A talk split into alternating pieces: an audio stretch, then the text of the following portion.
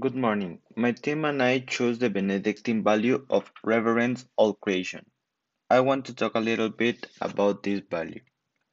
Respect for the environment is another manifestation of our love towards God and toward the people around us. God is honored by taking care of what He has created, and we respect it by not destroying the common environment.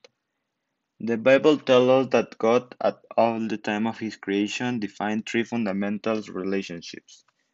The first is the human being with God. Since we are made in His image and likeness, the second is between us, the people that surround us. And third, our relationship with our God, land, and its creators. We need to have a good relationship with the three creations, take care of our environment, love the people around us, care for the animals, and love our God.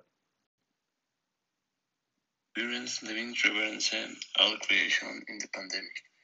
Me and family have bought face masks, masks that are not disposable so as not to contaminate more and care for our planet. We have tried to reduce our garbage to stop pollution. My family and and I want to live in this planet longer, so we are looking for ways to control gar- garbage and pollution. Another way to take care of environment in the pandemic is to take two pairs to play so they do they do not have reusable bags and the containers. That is a lot of pollution to all the planet. So please help our planet and carry your plastic containers and boats of water. In my conclusion, I can say that to revere creation is love, praise the creation of God that is nature, animals, and people, and I tell you always revere creation. And now I go I am going to read you and answer some questions. First question. How is the material emphasis of Catholic and Benedictine spirituality a source of comfort to you? A source of discomfort or confusion? A matter of total indifference?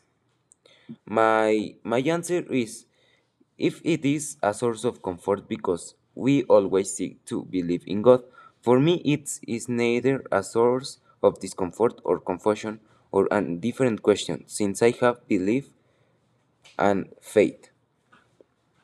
Two question. How do you experience creation as source of wonder and amazement?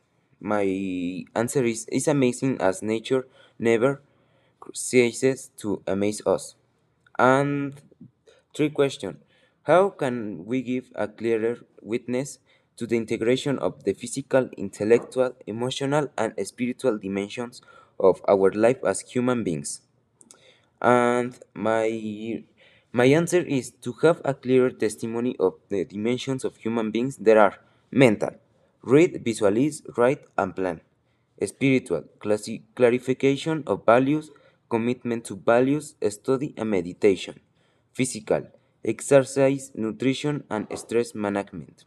Emotional, social, service, empathy, synergy, intrinsic suffering. Thank you for your attention.